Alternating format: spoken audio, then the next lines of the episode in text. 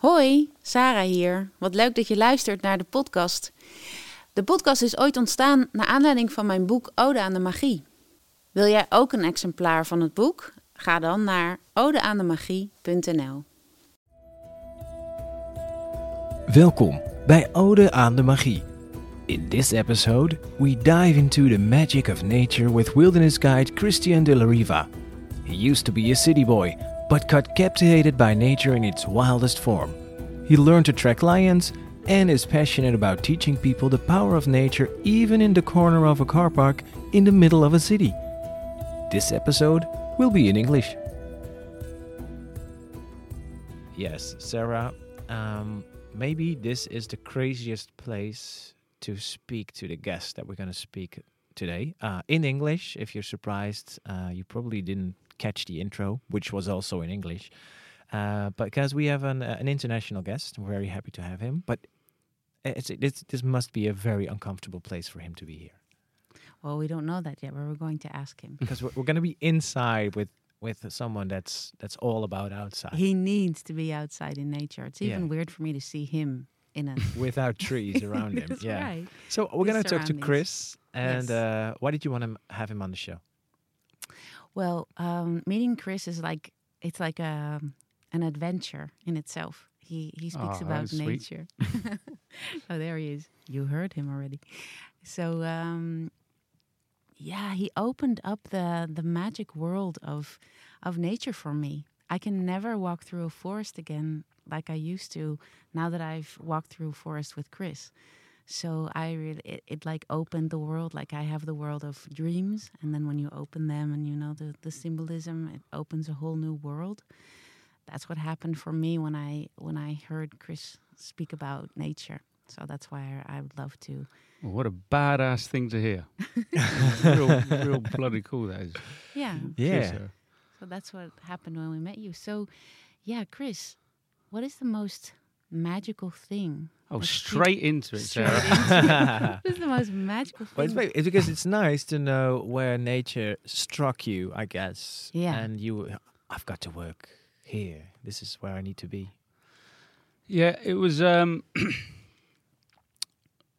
a pretty um, stagnated journey. Like basically, I started off as a child. I was always into drawing, always into art, always into drawing something. Football players, football stickers, copying anything I could. It was really my escape, and really just to be creative, to make something, to mark make was really inherently in me. Um, so that really took me on a journey. And at school, I probably, like they say, you kind of gravitate to the thing, you, to the teacher you like the most. And I had a really cool art teacher. Mm. All the other teachers were pretty banal. And um, since I've become an outdoor educator, to kind of kind of teach people about the outdoors, I realised the value in teaching. Like you really uh, are given a task that is imperative in culture. You're basically teaching a whole generation of people to think, feel in uh, in different ways. Um, so I kind of saw their their role as a dereliction of duty, and the guy the guy I gravitated towards was the art teacher. So that really took me on an art journey, and it really fueled me. And whatever I kind of invest into, I just do it hundred percent. I just go max into it. So I was uh, an art um, lover to the max. Mm. I went to galleries, exhibitions, went to New York, and no sightseeing, just hitting galleries, galleries, galleries, galleries, galleries. So that really took me on an art journey, and um, alongside that, I entered the world of construction because I knew if, with an art career I was never going to make much money. So um, the construction side would bring me some money, and then I'd have um, my playtime, my art time to do what I really wanted to do. So it's kind of the, uh, those two dualities, art and construction, kind of carried me through m- m- my early adult life. And at one point, I got massively disillusioned with both those um, uh, avenues of work. Like the art market became pretty soulless to me. Um, it, as I saw more people making work about fashion, it became really about Mm. new, about recycling. Um, it really became about market and image and surface. And for me, the depth was gone. Yeah. I always love to make stuff, and I think it's fucking amazing to make something from nothing. I think that is the genius of an artist, and that is the talent, and that is that is to give birth to an idea and to realize it in any form. I think is is magical. but I was not uh, built to be an artist. I wasn't very good at networking. I wasn't get, very good at getting myself out there. Hmm. So to make was a joy. To to to facilitate the making was uh, a hindrance. And so I really fell out of love with that. And I really, obviously, the building was just a way to supplement that that lifestyle. So that had the two things kind of started to fall away in my life. And I thought, why not make a a drastic change? And I'd always done trips away in nature. I'd done like solo kayaking in Alaska and British Columbia and Just on the side. yeah, it just uh, just it just things just pull me. Mm. I was always pulled to go places, to do things, um, to to just. I always thought I was born in the wrong era. I Mm. always wanted to be a, an explorer, an adventurer. I always wanted to be pulled by uh, the lure of a romantic idea of a, an adventure. So yeah, I did mountaineering trips in um, Himalayas, um, in Africa, in South America, hiking trails everywhere. So I thought, why not turn that into something? Why not um, investigate that side more? Because bu- uh, I buzzed off it. Mm. Uh, and a lot of the trips I did were alone. I quite like being alone. Yeah. Um, so yeah, the the initial thought was turn that into something, but when you start when you change your career, you have an idea of something, but it's not specified. So you really got to try and find an avenue that allows you to branch out and to test the waters and test your, put your tentacles out there and find the niche that you really buzz on. Also like an exploration, I guess. An exploration, yeah, I Yeah. guess, yeah. So basically, um, I, I kind of settled on the idea of becoming a safari guide in in Africa. Because you lived in Ar- Africa. No, I went there to be a, uh, to train, Oh. And I went there to train as a safari guide, and then work there afterwards. Hmm. Um, I went there because it was the most established form of guiding there was on the planet. Like they have the the, the most set up, um, in depth system of guiding and um, ecotourism there is in the world. I think, Uh, and it's taken super seriously and well paid, and the level of qualica- qualifications you need to attain is very high. Hmm.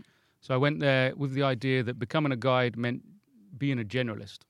So being involved in everything, looking at ecology, um, looking at geology, um, ideas of um, how to keep people safe, health and safety, um, experiencing the landscape. So it was a whole range of emotions and experiences and knowledge bases I could tap into. And it was the best thing I could have done because it really, those those those many different avenues kind of filtered down into one in the end. And basically, what I really buzzed on was uh, tracking animals. So Mm. on one of the courses, we were taught how to trail animals, and that is when I really found my groove. Like it just instantly just clicked. I was like, "Fuck, this is this is what I was meant to do. This is what what what what, How did what you makes know? me tick." Because number one, I was, I was quite good at it Mhm. straight away, and um, I like mission orientated things. So if I if I complete something, it gives me a good dopamine fix, like most people. Mhm. So if I was good at it, it kind of gave me a dopamine fix. But it was also something that um, there was magic in it. Right, There was just to learn how to re- start to read a different language was, was magical. right. To I'd- read the I'd- signs. Yeah, I was a city boy. I'd always lived in a city. I, I was born in a city, hmm and my my contact with nature was minimal. I had a mum who was on her own with four boys who had no time to take me anywhere beyond various holiday trips, but not enough time to kind of invest in cultural activities and taking you to nature. Um, so for me to go there and learn this was really, it was a buzz. Yeah, it was really something that pulled me, and I think what I really enjoyed seeing was that all the years I'd studied art and all the years I'd learned how to look at images and deconstruct images and look at the s- semantics of an image, hmm filtered into this into this looking uh, at ground, looking at substrates and and looking for differentiation in patterns, looking at different marks made by animals, which is quite artistic. Like as an artist, you make marks, whether in sculpture, painting, film, drawing. And these animals, they left signs on the ground. They left their marks on the ground, and it was just learning that to decrypt and decode that language, which was really, yeah, Can pretty, you pretty sensational experience. can you can you go back to like the moment that either it was the first explanation you got from uh, Sam? Because I guess when we're thinking animal trailing, maybe even someone's listening. Animal trailing. Uh, obviously, I- I guess as a child, maybe you've seen like a paw on a on a sandy path. you see or it as you go to a park. Yeah, You see the footprint of a dog. yeah. You see, yeah, or on a beach, you see the the shoe of the people walking in front sure, of you. yeah. Yeah. but then But in tracking, there's much more sup, to the signs, souplesse more, or so more much more. subtle, Yeah, yeah. more subtle signs. Yeah, ba- there's basically two ways to track. You have um, a systematic approach where you basically follow every single mark you see, and you have um, uh, what's it called? Um, you have a wider perspective approach. So basically, you, you often you lose the trail, so you lose a track. So you might be following an animal, and the footprints stop, and then you think, "Fuck, I've lost it." It's, so then you're like over. following the, the signs that are too narrow. You need to have a wider scope. No, but then you have to start thinking, what is who is this animal? Is this is it a male or female? Is it alone? Hmm. Um, what time of day it is? What time of year it is? Where where would it be going now? Basically, You need to um, like get into the head of, of the yeah. animal. So basically, how old are the tracks? So if I find a track, a, tra- a trail of a deer at about uh, seven o'clock in the morning, I'm out tracking at about eight o'clock, and I find a fresh track of a deer that's about an hour old. I know where that deer is going, and if it's on its own, I know it's a male on his own, and if it's now, I know he's just been in the rut, so he's really tired because he's just been rutting for the last two months. So he's not going to go far, and I know he's heading to cover now. So he's been feeding all night in a field, in under the cover of darkness in the open, and I know now he's heading to cover in the woods. So I know he's going, to and he's not going to go too far. So I know I can anticipate where he will be. Hmm. So I might have lost the trail, but I can see the trail, and I can guess the trail, and I can look ahead at the type of vegetation cover ahead. Okay, there's low uh, hazel bushes there, and beyond that, there's higher trees. That means there'll be thicker vegetation under that higher tree. So there's a good chance he would have gone through the hazel grove, uh, where you can kind of see a lot of uh, clar- clarity through the through the trees, and then he would have got into the complex stuff and would be bedding down there. Hmm. So yeah, you kind of learn how to read different types of language, but basically the tracking. It, for me, it's been the most holistic way to connect with a landscape, and um, it's it's it's taught me to connect with a landscape on uh, m- uh, more than a superficial level, Hmm. because you have to learn about um, not only about following trails, what is a what is a track, you have to know um, the ecology of an animal. You have to know the vegetation uh, surrounding you. You have to know what that animal's going to eat this time of year. You have to know where to find what he's going to eat this time of year. You have to know where it likes to bed, at what time of year, and in which type of habitat. Um, you have to know geology. You have to know wind cycles. You have to pick up all these things that basically bind you to a landscape. So you have to use your scent. Very You have to use your Uh, hearing. You have to use your generalistic, to, though, because you, you said when you started trekking, you thought I had to be a generalist, and then I think you you went you took us on your ride to becoming like a specialist in trekking because that's what you you basically are now. But still, to be a good specialist in trekking, you need to take in mind all these broader Yeah. things that that come to the surrounding where the, the animal that you're trekking is part of. Yeah. b- Um, so basically, uh, all these things you call 'em- you call it like a generalist, but all these things combine to be a specialist. Right. Because without it, one of these details, you're lesser of a, a tracker. You're less ability to connect with the animal. You need all these elements. Like this animal doesn't exist as a, as a specialist; it exists as a generalist. So the animal knows everything about its landscape. He knows that landscape better than any human being will, that will ever be in that area.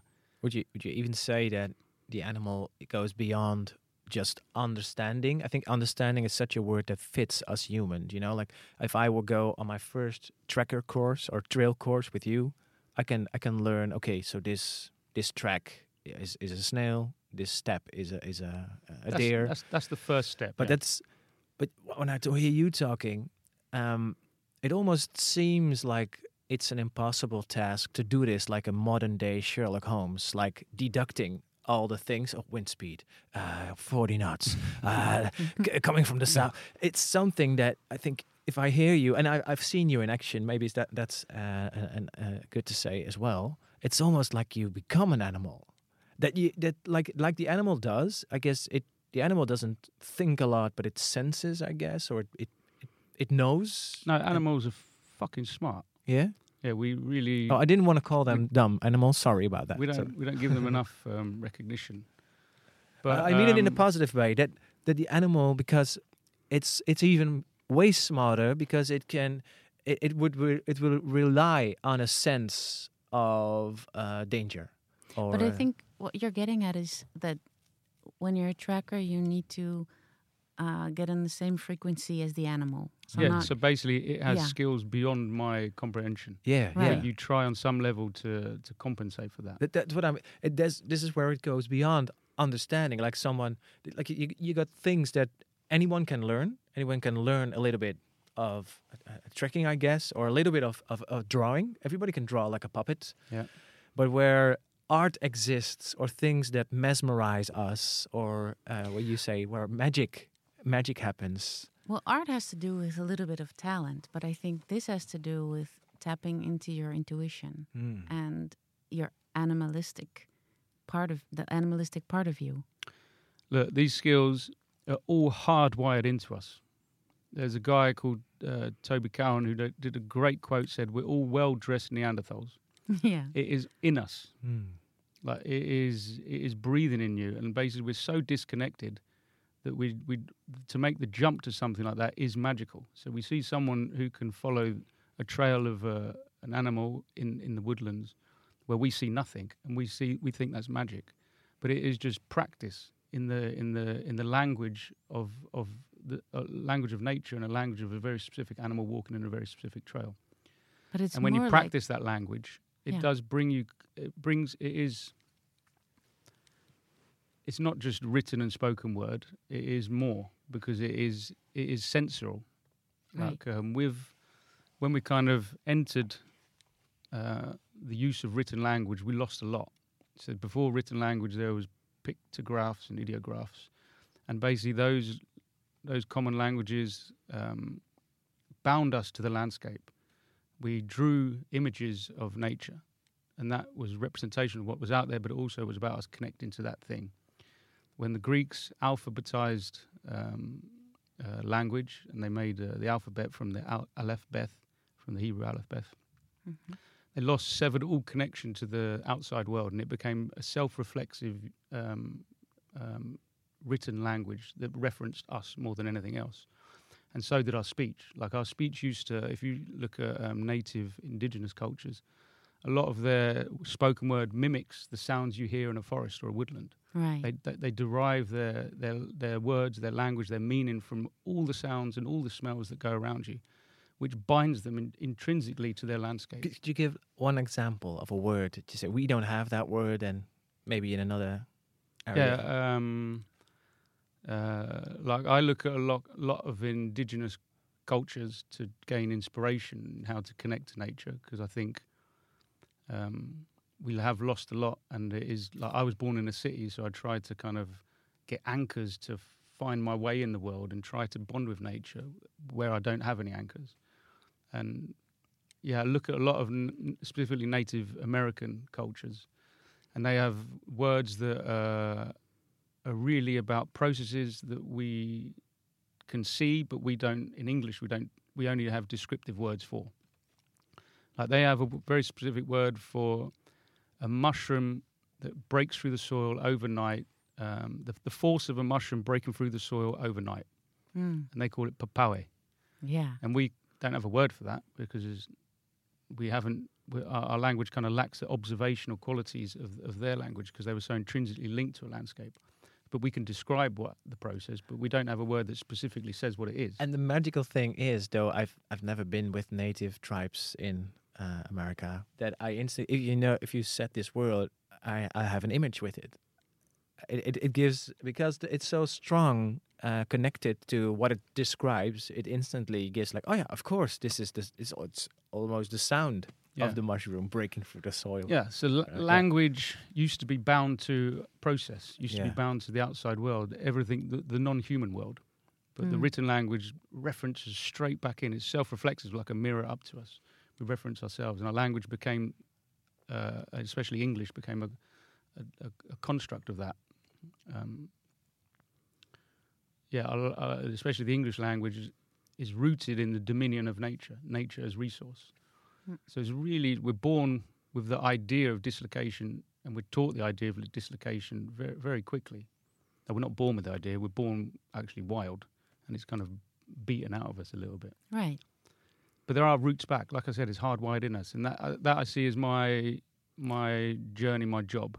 So it's not about learning how to through knowledge. It's about remembering. I think a lot of it is in there, yeah. And you need maybe we need people guides to help us remember, relearn Right. the language of, of, of the outside world because it is it is really powerful. Yeah. Like you wrote me uh, uh, some questions here, like what is the most magical experience you've had in nature? Mm-hmm. Might be really cheesy, but every time I go out, there's something that humbles me. There's Mm. Yeah. some awe I find somewhere, and that is for me that is the magic. That that that I'm awed and I'm humbled and I'm put in my place. Well, I'm really glad that you said this because a lot of people, they tell me I, I, I, guide them and coach them, and, and they say my life is boring, and then I, I am totally blown away. I think how can you look at this world and this this earth and the, uh, the everything the nature gives us and say that Yeah, this because- is boring, because they become closed in a in a world right? that is self-reflexive. right. So we like modern therapies. The idea of modern shamanism is all about looking in, right. and I'm about looking out. Mhm. Look out there. The interconnectedness of everything there is mind blowing. Well, it's about that- it's that- reflecting all of what you are. Yeah, and if that doesn't trigger you, then then I don't know what is. But Well, but then I you're think asleep. but I think you need to be shown as well. I think we we lost so much, Yeah. and um, I'm I'm relearning that. Like I said, I was a, a kid growing up in a city. What, what do I know? So well, I really I think that's wonderful that you had the experience of being disconnected and how to reconnect with your nature. I think that's something you really need if you want to teach people how to reconnect with their nature. You went through that process yourself. yeah, yeah, yeah, yeah. I've seen both sides. Then yeah, Yeah, so it's very Yeah. important. yeah. Um, there's so many things I want to ask you, but so I started off asking you the question, what's the most magical thing you ever experienced in nature? And you gave a little explanation, but I think it's really interesting how you first took us through um, almost a rational path of how you went from artist to to uh, going back into nature. It's almost as if you showed me how you track. It it was very uh, organized Systematic. Yeah. systematic right so i thought that was really I- i let you do that and i was like following you going ah now you're already showing Yeah, it's a me path. Right you were going your path Yeah. so and i thought that was really interesting because i thought oh so that's how we start when we enter a forest you have to it's not just blah i don't want to use a, Yeah. a real word but it it actually you're mapping you're doing something you're organizing something Um, yeah, you're using different lenses to look. yeah Um, uh, there's a real cool book. I can't remember what it's called now. On Looking, I think it is. And this author takes a, a, a specialist in different fields through the journey in a city. And each specialist sees different things in, in, in the landscape of the city. Um, an ecologist sees where the animals might track, and um, um, a geologist sees what the stones of the buildings are made from and where they come from, and the geological history of them yeah and that is what you do when you enter a forest. You try and use different lenses to look at look look at it in different ways. So you constantly, it's, it can be exhausting because you're constantly looking. So that's mm-hmm. why when you're in the in the woods, you also just need to stop, and you need to just have a break, and you need to just soak it in. And those times of reflection are times that open yourself to and really try and open your, all your senses out to, to what to what is occurring in, in, in, in that pocket of woodland you're in or that pocket of marshland or anywhere like that. So, if you could like take us anywhere in the world and take us on a on a little mini walk, and now just in this podcast, people can just listen. Where would you take us, and and how do we look at nature? How how can we Yeah. explore this magical way of seeing through your eyes? Um, was really tempting just to take you to a car park, Interesting. A car park at the back of a cinema or a car park at the back of the supermarket. because there um, there is um, majesty and beauty everywhere. And when you open your eyes and learn how to look for things and make the connections and learn how to see what exists where and why, and the maybe the plant successional processes that are taking place and the track and signs of the animals that might be living in and amongst us, Mhm. it is um, really rewarding to see that um, nature can fit into any pocket.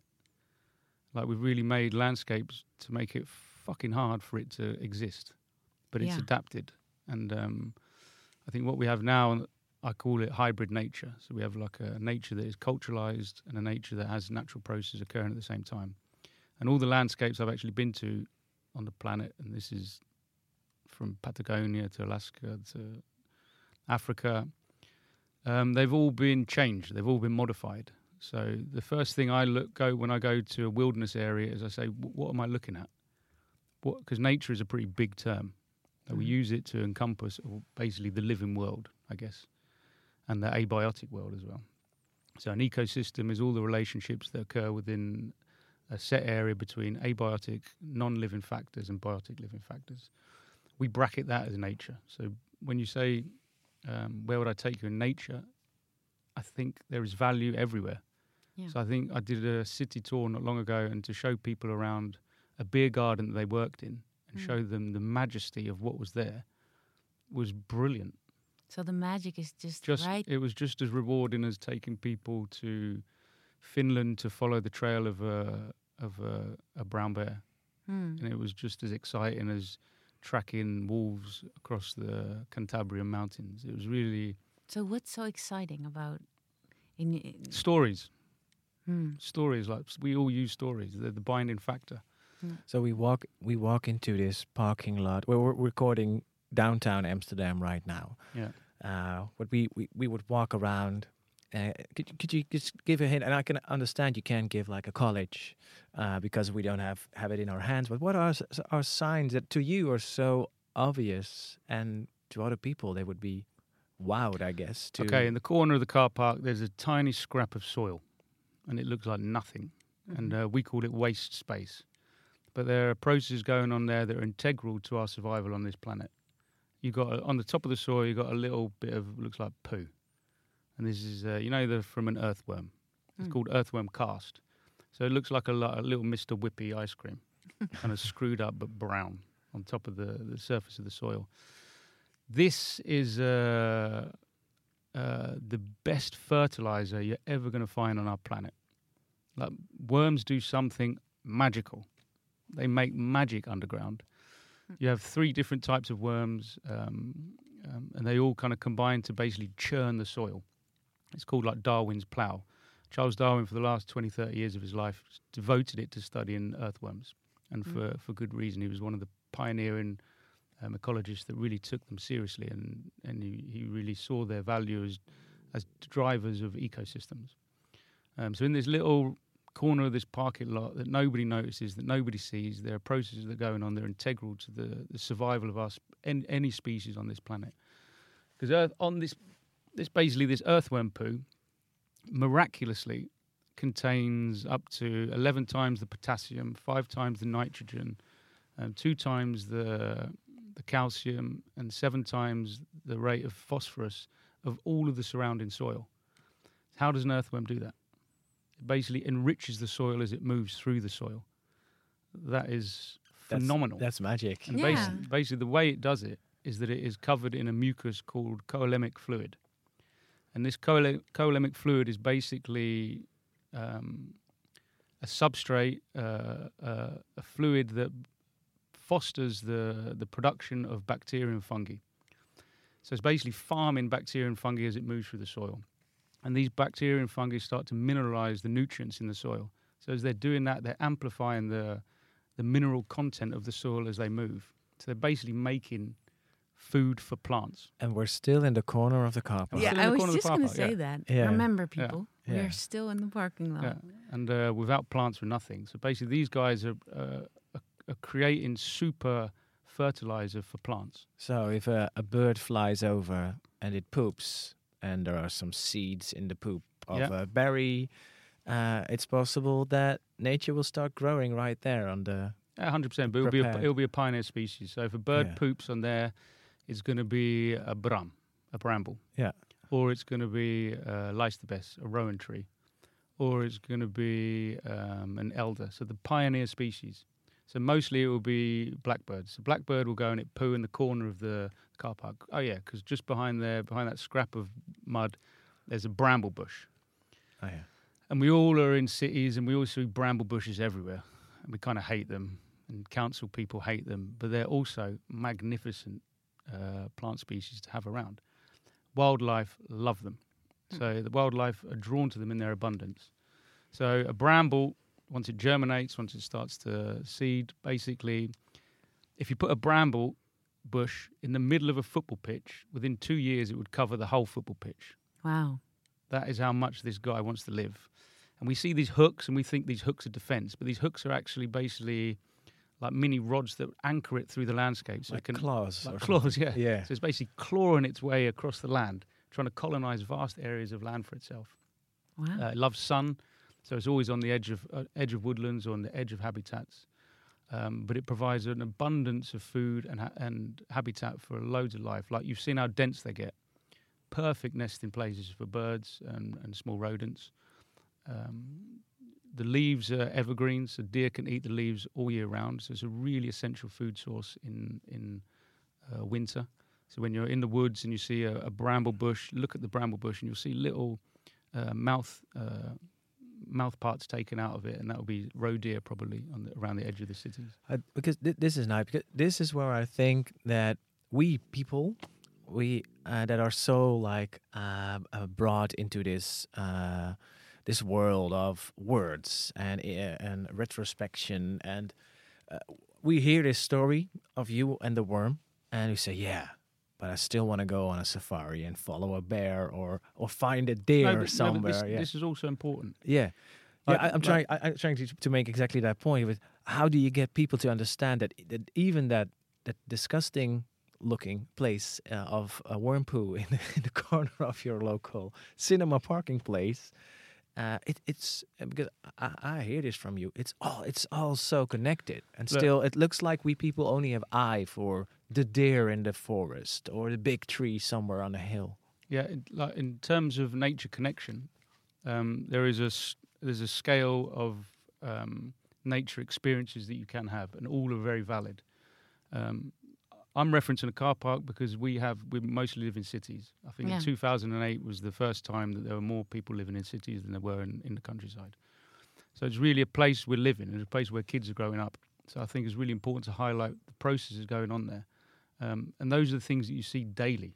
So when you can kind of connect with daily nature, when you can on your doorstep see stuff that excites you and thrills you, but also stuff that you begin to understand, and through observation you can begin to kind of piece together. So you can say, oh yeah, the earthworms live there. So this is why this plant is starting to grow here. So this is why this butterfly comes.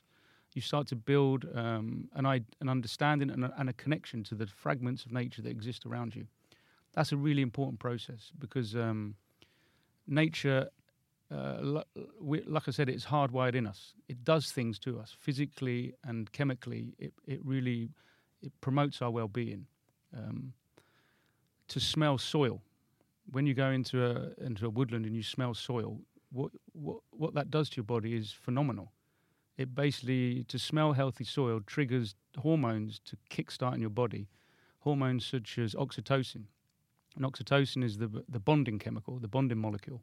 So when a mother breastfeeds, basically the the act of breastfeeding is triggering a, release of oxytocin within her to help her bond to this organism, this this this thing she's given birth to.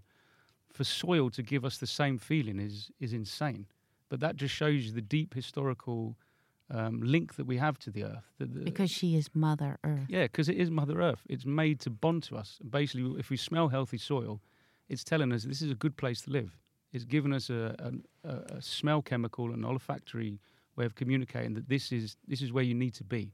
And she still feeds us. Yeah. So basically, it and uh, also in healthy soil, there's bacteria that release a chemical called uh, a compound called geosmin, and that triggers serotonin release in us. So it's a hap- the happy molecule. So smelling soil makes you happy. Smelling soil binds you to the earth. These are things that happen in your body when you engage with nature. Um, beyond that, there's triggers that obviously green space really does something chemically to our brain, but also nature essentially allows us rest in our head. Because basically, when we live in modern days, we're constantly on the move, we're constantly looking at emails, constantly looking at text messages. And what this does is it basically engages our executive brain, so our task orientated brain. So we're kind of constantly being triggered, which releases stress uh, hormones such as cortisol and reduces your heart, uh, increases your heart rate. What nature does is when you go in nature, basically the, the amount of stimulus is diffused. So you have less stimulus. So basically your executive brain switches off and your default brain switches on. And that is basically the, the part of your brain that is used to reaction and fight or flight uh, responses. So that gets triggered on. And basically what that does is it lets, lets the executive brain rest and it gives it time to recuperate. So actually the visual frequency that we see in nature when we look at trees, when we look at grass, is a is a frequency that's hardwired into us to to switch a part of our brain off that gives us rest and allows us time to recuperate. So actually, just being in nature triggers all these really positive responses in us that are hardwired in us to to really amplify and build our connection to it. So to see these on a daily aspect and to understand them, even a walk in a park, the Vliegenbos here in Amsterdam is perfect for that. It's basically just a, a forest of trees of um, elm of Ypres and um, which are constantly all releasing chemicals, information chemicals that we're breathing in, and we're engaging and interacting with something beyond uh, a household, a screen. So just going there could it is uh, like a recipe yeah, for like basically, there's been studies in Japan to just walk in a pine forest for an hour. Uh, um, increases your NK cell um, um, count in your body by 40%. And NK cells are the, are the killer cancer cells. So just walking in a forest of pine, you're actually promoting cells in your body that can kill cancer. That's been proven. Um, so there's so there's all the the therapy you need is, a walk free is a walk in a park. Right, and it's it's just there. You just yeah, need to get out more to, to just push it. But this is like like I said, she was on a spectrum. So on a, a daily walk in the park can really relieve you of stress. Like cortisol is a really destructive force within our bodies. Just a walk in a park can reduce cortisol by up to 12%. It reduces heart rate by up to 5% and blood pressure by 1 to 2%. So you must now, be really healthy. I, I, think I am. I just went for a, like a test for a driver's license and they said I was pretty healthy. but um, so you have a daily interaction with nature that has real built-in benefits. You can really gauge your your your mental and physical well-being by the amount of time you spend in nature. In Finland, they suggest you spend five hours minimum a month in nature. In Scotland, uh, they do like a two-hour no, was it a four hour a week program? And because these places are really noticing the benefits you get from it as a as a as a population, but also when you go to big nature, when you go on a mega trip on a two-week uh, expedition, you're filled with awe and you're filled with real isolation. So it's real time to cut yourself completely off from the the triggers that you that, that, that make that executive brain never switch off, and uh, really let your default brain kick in. And uh, after two or three days, you, you you start bouncing to a different rhythm. You smell different things. Your smell picks up. You get sensory engagement comes flooding back to you. It's like fuck yeah, I can use my smell again. I can. I really smell that. I really taste that. I can really touch that. I can really see that. You, you're looking in different ways. You're looking far, you're looking close. So you're really engaging rather than just looking in one way, looking in the screen. Yeah, there was a, I read a crazy um, fact the other day that in Asia, 90% of the teenagers there have developed um, myopic um, conditions because they've just been looking at screens too long. So in nature, when you go out in nature, you're really looking far, you're looking close, especially when you're tracking. You're looking for details and disturbance in patterns all around you. Yeah. So your um, attention is diffused. It's never really focused completely on one thing. Take take us on a on, on a tracking maybe that you've did because you you track different animals in different surroundings. I think you're a big fan of the Veluwe. yeah, here on the Veluwe, I do um, uh, wolf monitoring. So I help uh, help a guy um, monitor the Kootwijkerzand. That's an open sand area here in Holland in a forest fragment called the Veluwe. which is predominantly a Scots pine forest, the Groven forest for Dutch people. Um, and the open sands there are brilliant because uh, you can track a lot of things. So I go there and I specifically track wolf there to, just to see um, the distribution patterns, what, what animals are in the area, to collect scat for DNA sampling and uh, diet analysis um, um, research. But you're not there like every day. No, I So- can't. I can't be. No, but so then you this th- this a working day for Chris, and uh, you think, yeah, thank God, I'm going to nature. You go there, you come there. Like, where would you start? Because I would be on the end, the edge of the sand, probably looking at dog trails and following like a, a shepherd for two hours before I see him get into the car with his owner. Yeah. Uh, or I would just see like a, a big puzzle of all these tracks because it's not only the wolf that's walking around there. Say, um, here I am. Yeah. So how do, how do you start? What do you And how do you discover? yeah? What do you pick her up a or him? track? Yeah. Um, yeah, this is just time invested in it. Um, so it's basically time invested in a place, getting to know a place, but it's also time invested in um, learning the language of nature, learning the language of animals, their their rhythms, their patterns, their their behaviors, their characteristics, their idiosyncrasies. Yeah, literally learning them as a persona, as a Yeah, and this specifically, this this wolf I've helped uh, monitor for the last three, four years now. You you come to know her. Oh, it's you know, it's, like a it- ghost, it- but it's you be, she- see the tracks. Yeah. and and it is it has been yeah, a really beautiful experience to to come to know one specific animal through the, their tracks alone. But um, yeah, uh, there's a there's a in in all my tours and workshops and expeditions, I try to teach something called uh, Etuaptmumk. It's basically the native, I think it's Kia um, dialect in Native American, and it's basically about two-eyed seeing. It's, is its literal translation, and it's basically seeing the world through uh, an indigenous native eye. So basically, you know place, you know rhythm, you know feeling, you you, you know connection, but it's also looking through a scientific lens. So basically, you, you take all the power of research and um, scientific study, and you combine that with native ide- id- ideas of place and time and connection. And it's a really powerful cocktail. And I think for me as a city boy entering into this kind of nature, it's, it's the perfect balance. I can't be native, and I'm not a scientist by training. I'm just a hardcore uh, amateur naturalist. But um, for me, it, it makes it binds me to the landscape in in a, in a phenomenally um, meaningful way. I can look at a tree and I can understand the the ecology that's going on in that tree and the interconnectedness of it of its living being because it has been studied in microscopes and I've read papers and it's de- deconstructed it and I've looked through microscopes uh, the, the cells of these these plants. But I also know from reading Native American texts and trying to practice uh, ways of thinking, the idea of re- reciprocity, and the idea of giving back, and the idea of um, entering into different states.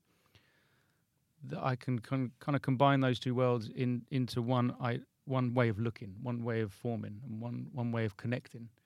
And so when I when I go track, I try to use both these aspects. I really think about everything that I've learned about this animal through books, everything I've learned about this animal from observation, and everything I've learned about this animal from feeling it. So that's how I try to enter a landscape. I try to like cut away the city. I try to engage a different face, and then uh, and then I try to look in a different way.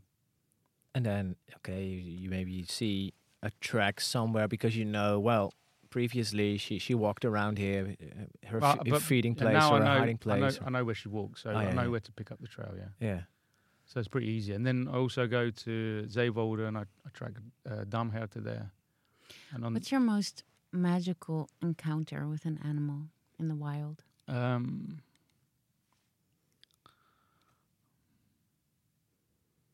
well, it was pretty cool the other day. Okay. There are actually quite a few. Um, it's hard to pick one.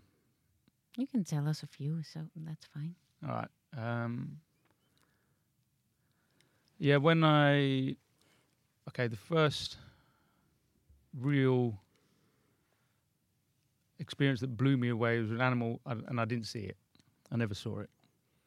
And I was in Africa training, and on um, the reserve where we were training, basically my um, tutors were pretty lame, and I just felt they didn't push it enough. I wanted to because I just wanted to get it. I just wanted to feel it and get the intensity and experience everything, and just lap it all up and drink it all in. And um, so I would ask at the end of a session, "Can I just go out on my own?" And they they got really pissed off. At one point, they said, "Yeah, all right, just go, but you can't go out without the rifle. You have got to take the rifle with you." Because the reserve had lions and um, elephant and rhino and leopard and buffalo, so pretty dangerous animals. And so I used to go out with my rifle, and I used to pick up the trail of whatever I could and try and follow it as far as I could. But I always had the rifle, so you always it always gives you a sense of um, power over Mm. the rest of it. You can fuck up, but you've always got something to re readjust the the the, the playing field. So you're always the powerful man. Yeah, and it really does. You does a gun changes your attitude to the world, You- even if you don't want it to. To. you're not a prey anymore. no, Right. no. You, there, there are things that can hurt you there, Yeah. um, but the gun kind of dilutes that. Right. And so one day it was raining, and I said, "Are we going out today?" And they said, "No." I said, "All right, can I go out?" And they said, "No, because if you go out, you're gonna mess up the, the stock of the rifle, the wood, the wooden butt of the rifle." So I said, "All right." And then I thought, oh, f- "Fuck it, I don't, I, I don't want to stay. I want to." Like it just rained, and after after the rain, basically uh, the male rhino comes out, and he was going to remark his territory. So if you want to track rhino, white rhinos is the best time to do it because you pick up their trail pretty easy, and then they just walk for kilometers, and they basically show you the edge of their territories, which is really nice, and they're quite an easy animal to track. Um, so I wanted to find the male rhino to track him, so I just kind of sneaked out of camp, and I, I just went out. But after about thirty minutes, I found the track of the rhino, but then I found really fresh trails of a, a female lion, and the female lion, you weren't supposed to trail her because she had cubs, and she could be dangerous. But I thought, wow, this is it. This is gonna be is- a don't try this at home Yeah, don't try kids this home. no. story. Yeah. So I thought, this is it. Like, what, what am I waiting for? This is this is just this is car, path. This this track has just come across my path. It's Yeah. just pulling me. I just felt like it had a string attached to it that was just like yanking me along. So I thought, yeah, I'm going to follow this. it was maybe uh, an hour old. I kind of gauged. Yeah, there's a real cool technique in Africa. Basically, you've got this uh, uh, little insect called an antlion, and an antlion basically make these conical pits. And basically, made a conical pit for an ant to fall in, and it basically looks like uh, the the pit of um, the monster from Star Wars. You know, in the sand, in the sand dunes. And uh, basically, they make a line across a path at about five o'clock in the morning. So if anything walks on top of that line, you know it's really fresh. But anything, if that line goes on top of a track, then you know, oh yeah, the track was made l- earlier in the night. So it's a real good indicator of fresh tracks. Mm. So I could see uh, ant, there was a patch where there was a lot of antlion activity, and the tracks went straight across it, so you could tell it was super fresh. So I basically followed this track for maybe two hours, and um, the whole two hours, I picked up a stone. So I had a stone in my hand as a kind of we- weapon, as the as a tool. But uh, this like lions are pretty lazy, so they stick to roads, and if they go off a road, it's basically to take a shortcut to get to another road. They're Mm. basically uh, most animal, wild animals are. Uh, it's an equation between an energy balance. So their their movements are energy efficient. So walking on a road is easier than walking in the bush, and it's a more direct route. So most animals will take a road, apart from deer or antelope, they kind of skip it. so wolves, bears, lions, uh, they really are road huggers. So I knew she was going to pretty much hug the road. She went off a few times, but I knew she'd, I'd catch her up on the other side. But the feeling of following a female lion on your own with no weapon, with a stone, was sensational. Mm. Like better than any recreational drug you could ever try in your life. It is as high as you could get. Every sensation on your body it, that is hardwired into you, like I said before, is pinging. Like this is real, and it's as real as it gets. Like there's no backup. If if if shit goes down here, Yeah, what are you gonna do with your stone? In trouble, yeah. well, you can kind of try and bluff your way out of it. Uh, Like this, when you when you're training to do a walking, when you're training to be a walking safari guide, there are certain you learn how to deal with certain animals. Sometimes you can bluff your way out by throwing the stone, acting big, acting more powerful. Mm. And also, lions have been like wolves, like bears, have been uh, extirpated throughout for the last thousands of years by man. So they learn to fear man. Mm. There's only Yeah. a few animals that will really track man and hunt man. There's a polar bear, a crocodile, some pockets of Siberian tiger. Yeah. But um, yeah, I'm pinging. So every sensation on my body is alive. Like it is tingling. Like it is a rush. It is an adre- dopamine fix, an adrenaline rush, and it's it was the language that was coming back to me from God knows where. But it was I was feeling it. I was in it. I was following a trail. I was in a groove. I was in a flow. I, I, I couldn't lose the trail. And uh, when you're early trailing, there's a lot of books talk about um, understanding, getting a situational awareness. So you got to, while you're trailing, you're, you're you're feeling, looking, hearing, smelling everything else that's going on around you, because the the landscape is a is alive with a language that is telling you something. So one of the most prominent things you learn early is bird language, because birds are everywhere, and birds make sound, and birds make. Um, uh, if you really tune into basic, yeah, basically there's this idea called baselining, and basically when you go sit in a forest, when you walk into a forest, you basically disrupt everything that's there, and everything will kick off, and it will make a noise, like you'll hear birds' alarm call in, you'll hear deer running away, you'll hear uh, bees moving away, uh, rodents moving away. But if you sit in a space for about 25, 30 minutes, everything starts to accept you, and it starts to go back to normal. And after about 45 minutes, uh, the forest starts to come alive again in a way that uh, it normally does. So you get to experience what the forest is like without your interruption, and that's called experiencing the baseline. So birds are brilliant indicators of this, and um, when you experience baseline, you also come to know what a disruption in baseline is. So if you're experiencing baseline and you hear an alarm call 100 meters away, depending on what type of alarm call it is, you know that something is moving in the forest there, that a bird is is pinging. It's basically something is in its in its territorial boundaries. It could be a, a pine marten, could be a fox, or it could be an owl, or it could be a buzzard. Birds have different alarm calls for different predators. So birds, by and by tuning into this, you get to basically expand your sense of awareness. So your situational awareness becomes um, more than your visual sight. You got like your own watch guards Yeah, exactly. in the trees. But in the yeah, in the woods, basically everyone is looking out for everyone else, prey species. So Vlaamse gaai, jays here in Holland, they're the big sentinels. So they'll cry out if they hear anything or see anything, see anyone. Um, so in Africa, you have the same kind of species as well. And um, I was following this lioness, and I and I felt like I was getting closer because the tracks kept getting fresher. And then the lioness came to a, a rise, and in the on the top, in the rise was basically uh, scrubland, bushland, and uh, I couldn't see within it; it was too thick. And um, I thought the tracks went straight in there. I thought, should I follow this because it's getting dangerous now? And then I, would, I thought, yeah, I thought of my son, and then I thought, ah, maybe I will. Maybe it just kept pulling me. The track kept pulling me. I wanted to follow. I wanted to feel that that rush the whole way. So I thought I took one step to go in, and then I heard uh, an alarm call about 20 meters into the scrub, into the into the into the bush, and it was a bird alarm call for a ground predator.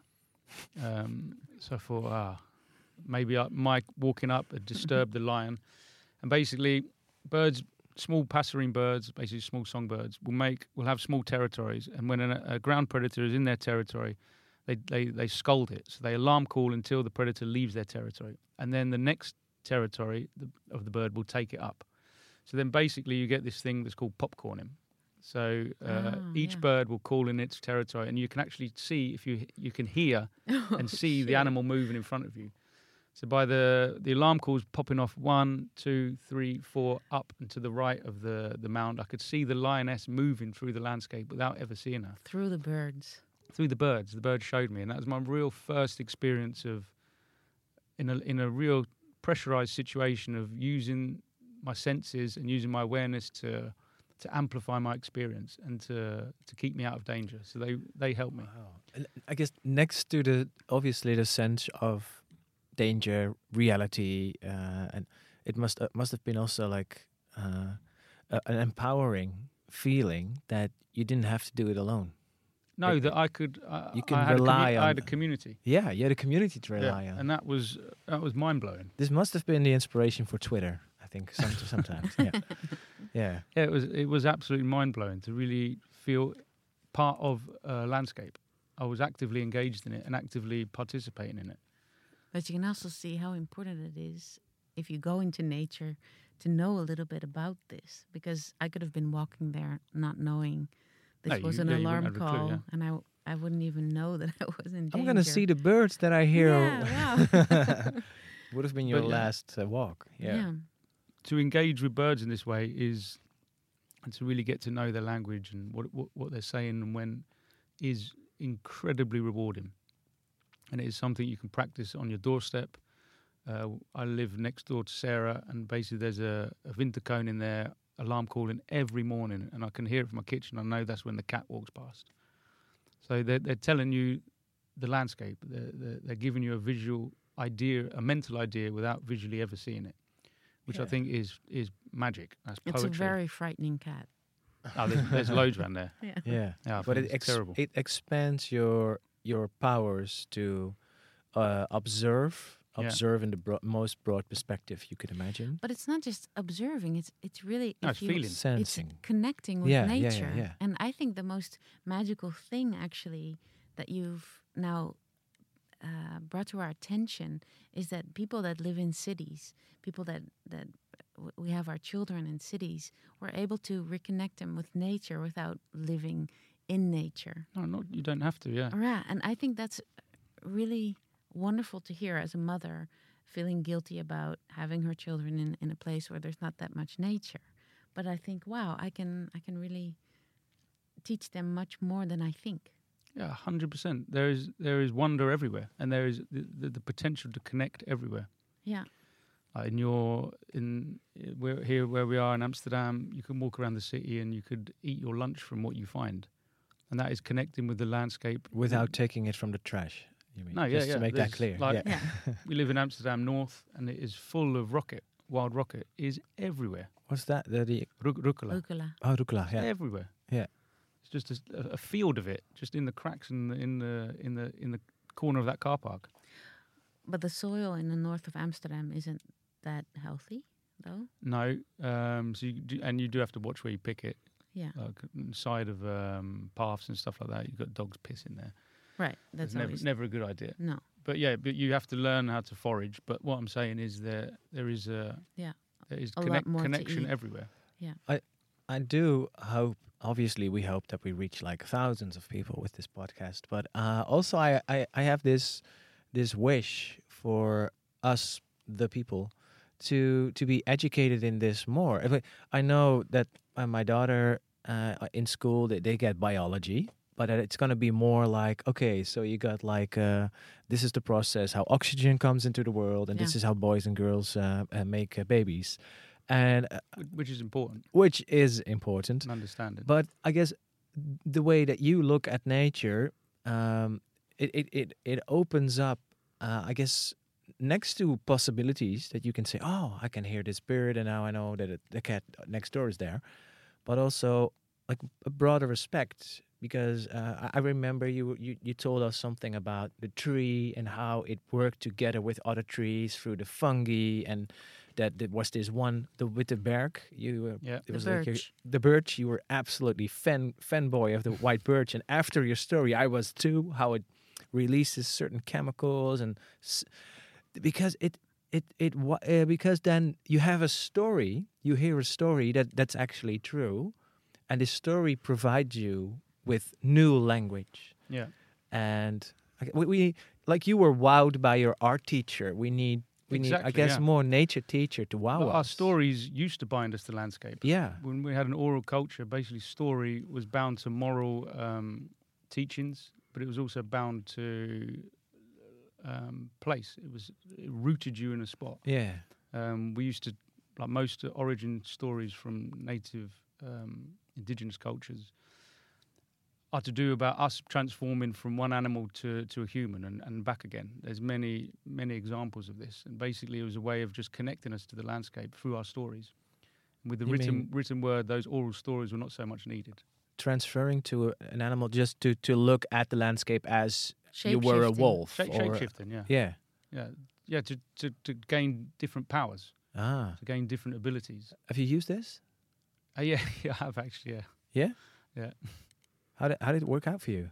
Um, everyone on this podcast probably knows about your ceremonies, right? Yes, Because you, you talked about it before. yes. I did a ceremony with Sara and Sven, like maybe a year and a half ago or something now. and um, yeah, it was it was it gave me this. It gave The me power the, the ability to to slipstream into a different form. And I know physically I haven't, but also you, you, you just take the ideology of something else on. Um, yeah, I had like a um, experience that transformed me from a human to a wolf. But before that, I had an experience that transported me from a human into the the energy current of an ecosystem. So I f- funneled through every living organism there was within a forest, and it was a yeah a really beautiful experience. And um, the next experience after that was me being trapped under leaf litter. So really experiencing the slowness of decay.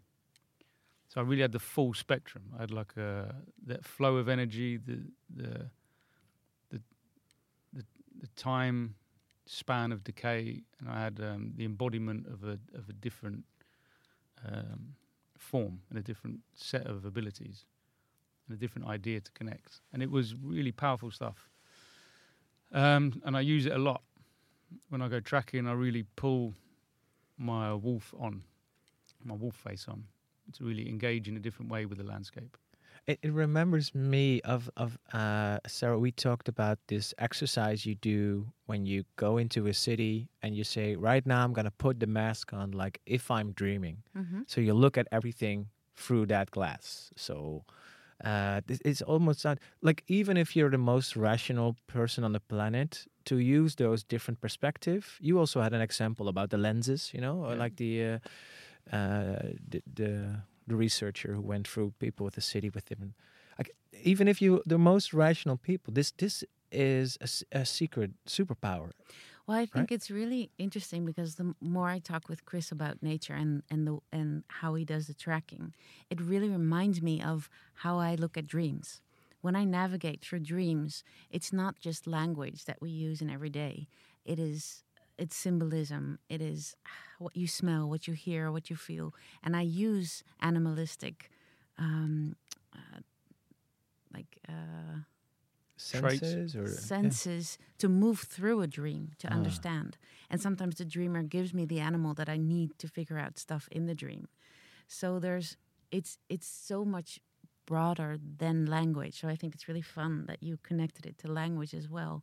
And it feels like you you're navigating through a dream and you have to be a Sherlock to see all the signs and combine them. And there's not just one way of looking at it and figuring it out. So I'm it it feels when you explained tracking to me the first time I thought you understand dreams. Yeah. you know, it's it's the same Ah. uh, ability you need to to track through, and it's also stepping out of everything you know that you've learned through knowledge and school, and stepping into remembering everything that you've carried with you forever, but you forgot about, and then just remember, and then you get all different answers and you see different things. So that's why it's so wonderful to hear you speak about nature because looking through your eyes, using your talents and and thi- you, I see nature in a completely di- different manner, and what I see and why it's so exciting to hear you speak about it is because you have complete love for nature, and I think that's wonderful for the children of these this earth. you know, they have all these teachers and they they sit in biology class and they think, oh, whatever, it's, it's stupid, and I don't, want to draw another leaf from a book. You want to, as a kid, you want to walk through nature and you want to hear these Yeah. magical stories. Like and biology then- class should be outside, yeah. I guess. What are Yeah. we doing inside class? You know. Yeah, I know that th- this is the school of my niece, which is uh, in Holland. We call it vrije school. Yeah. Uh, Mhm. They they go. They have like a forest day. They go one day a week, and they they would be in the forest. Yeah. Uh, at least that is. I don't know if they get educated actually, but they're they're in touch with Yeah. with nature at least. Yeah, Well, I think they just spend the day outside, don't they? Yeah. Which Yeah. Is, which is more than enough. yeah. Yeah. Right, and, you, and they, they- can explore their own way Yeah. of, of seeing that. I'm gonna I'm gonna gift gift them a session with you. yeah. Okay, I would love for my nieces to to to, to actually to, to to walk into the and that to, to learn something about the bird calls and which is probably going to be different to learn them with a group of children in the woods. But No, no, no. Or I, I, I, I do kids courses as well. Yeah? we, we teach us on there. Yeah, Yeah. I think um, just to trigger their imaginations and for That's them to play it somewhere and play in. Like I took them tracking on the on Z- in Zeewolde the other day in Flevoland, where we were follow, trying to follow um, fallow deer, Hmm. and for them just to be outside and play. Like we took all our shoes and socks off. They went in the mud. They got really messed up. We taught them how to make string from um, stinging nettles, brown nettles. Um, and we followed Damhert with our shoes and socks off and just felt the forest floor. Hmm. And I've also done recently sleep outs with them with no tent. So we sleep under the stars. And for all of them, I I don't think any of them did it before. awesome. And for them to do it, just these experiences are really uh, vital. And they're Yeah. really, they, they, la- they leave an impression. And um, they give them another sense of wonder and awe and something else other than um, a park or a, a, a bike ride through the Veluwe on a cement path. To, they give them they give them anchors for them to explore their own ideas and entries into the, the natural world. Yeah. I think it's key, absolutely key. Yeah. Like the, the, you see, like I talked about it before, but the nature disconnection is almost at an epidemic level. Like we take most people into the forest and they just have no idea how to interact with it. No. We we now see it as a forum just for a, a leisure activity without understanding the, the intrinsic benefits that I said before, chemically and, and physically, that go on within your body when you spend time outside. So th- that happens with kids as well. And I think the, the younger we can teach teach them th- these sensibilities, I think um, that can only help going forward in terms of managing climate, managing habitats. We we we the humans have such trouble seeing the value of something that's there for free. Um, Yeah, maybe. That yeah. was my next question actually, because we you've now explained how how nature, what it gives to us. How can we be kind to nature? Because of course we all know we haven't been that wonderful to the planet. What can we do? Just me. Yeah, that, that's actually a real good point, and um, something I also tried to get across in the in the tours that I do. That um, we're not just a force for bad. Like we, it's very easy when you paint a picture of humanity in nature um, that we are a destructive force and we just see it as resource. But there are ways that we can amplify landscapes. Mhm. And um, I think one of the most obvious ones is basically something like restorative agriculture, where you kind of manage a landscape in terms of food production, but you also manage a landscape in terms of habitat production for as many species as you can in, in the area. So farming, I think, is one of the the biggest destructive forces on the planet in terms of nature, in terms of taking habitat. In terms of um, creating monocrops, um, so lack, lowering diversity, in terms of pollution with fertilizers, in terms of methane, in terms of terms of terms of terms of industrial farming is pretty fucked up. But there are ways that we can farm um, that offer gateways to amplifying some of the, the, the wrongs we've we've we've done through negligence and through misunderstanding. We're hard learners, I guess. Yeah, and we see everything in short term. Yeah. But there's no there's no idea there's no long term thinking whatsoever. Yeah. Especially, I guess when you a society based around um, uh, democracy and uh, especially in the cultures we have, we have very short term leaders. Everything is based on this short termism, this, this short term idea. Yeah. And uh, farming, basically, we can farm in different ways, farm different types of crops, um, and create different types of landscapes that amplify uh, nature alongside us. So we can learn to live with nature. I think the Mhm. wolf coming back to Holland is a real good example of that.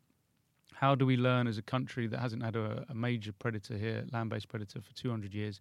How the hell can we live with it again? We, we were already seeing points of conflict coming up. Yeah. There was a lot recently about the Hoge Veluwe. This this wolf is being um, slowly domesticated. It seems. Or, or It seems like they're feeding pacified. them. Yeah, there's stories going around. I, I don't know what's true, but they said they think Mm. they may be uh, feeding them there. Yeah, which makes them habituated to human smells and, and human presences, which is not good.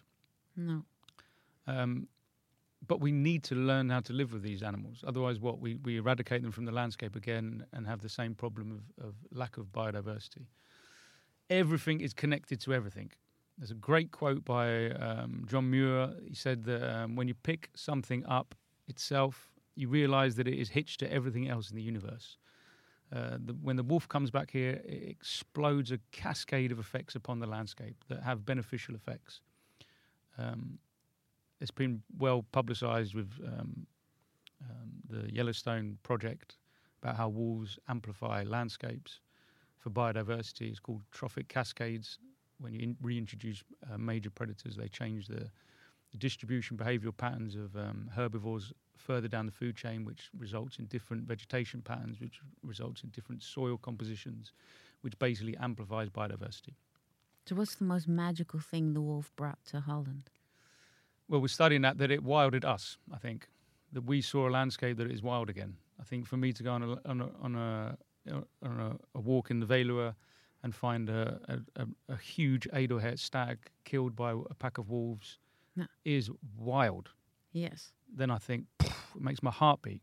Yeah. It's as good, cool as anything you find on the Serengeti Mhm. anywhere around the world. It basically makes the landscape come alive rather than it be a passive landscape, dom- forged culturally for us to kind of be feel safe in. We just feel the hairs on the back of our, our neck stand up a little bit. This is also why we, I guess, resi- we uh, resent resent that a little bit because it's m- it feels so uncomfortable or unknown. But it's a really important process to rewild us, to make us see different perspectives and different ways of living, rather than just being cu- us creating a landscape of dominion for our own comfort. I think It's we, a- we're it's at the the tipping second point now. in in this conversation, in this podcast, that you've um, pointed out to me that when death is nearby, you feel more alive. Ah, in the story yeah. with the lion, and now when you saw death on the Veluwe, you feel alive, or you said the landscape comes alive. So I think it's nice that you make that. Yeah, because it's, it's so intrinsically part of it. Yeah. Maybe this is exactly why we are so uncomfortable with it. Right. We, the, the Dutch people here. Yeah. Uh, I guess we eradicated the wolf and other predators because we're we're not we're not so comfortable with that. We no, and we had we had livestock. scared of it. We had Yeah. livestock, and there was whole mythologies created around Yeah. Of course. bears, wolves that really turn into Yeah. Nighttime stories that we told our kids that really became ingrained in cultural truths. Yeah. I saw a wolf on the Veluwe, the first wolf on the Veluwe, six years ago, and it was ten meters away from me, and it was terrified of me, Yeah. and that was hu- humbling that this animal, this major predator that we've turned into this beast of the the dark woods, was totally scared of me. It Mm. didn't want to be anywhere near me. It smelt me and knew me as a as a figure of um, Mm. conflict for it. Mm. Yeah, so I think yeah, in terms of us learning how to live with animals in the landscape again, learning how to change our landscapes to adapt and, and to facilitate their their populations here, and that takes legislation as well. So we have to farm, so it's, uh, making legislation so farmers are happy. So it's basically a real delicate tightrope you have to walk as a as a politician as well to make make it work. But I think it's important stuff to to make work, not only for ourselves but the landscapes landscapes out there. So, Chris, we could talk forever with you, but now that you made the bridge to the Veluwe, can you? We're going to bring this podcast to an end, but will you take us on a real walk, and we will document it as a podcast on the Veluwe, Yeah, and hundred we'll have a second podcast with you. Yeah, Mm. th- th- this time of year is brilliant as well. Okay, Yeah, We are gonna plan that. we're going to Uh, plan that. And yeah. depending on what the moment is that you're listening to that podcast, maybe it's already there. And otherwise, you have to be patient a little bit. Yeah. but Winnie, thank you so much for Hey, giving my, uh, my pleasure. so much of your knowledge and your passion. Uh, if you want to know more about Chris, uh, check out EuropeanWalkingSafaris.com, Yeah. uh, where he can take you either through the parking lot behind the cinema uh, or through uh, uh, wildly uh, wild uh, areas. But everywhere there's something to, to discover, just depending on how you look. Yeah, there's a range of uh, tours and experiences there Yeah. for people to connect. But Basically, it's all centered around connecting to nature. Well, thank you so Wonderful. much. Thank Yeah. you for your magic. Hey, my pleasure. R- Yeah. Real nice. Thanks for inviting me. And thank you for listening. Uh, if you want to have more magic, well, just spread around this podcast and see what happens. And after that, go for a little walk outside and look for some worm poo so you know that nature is just around the corner.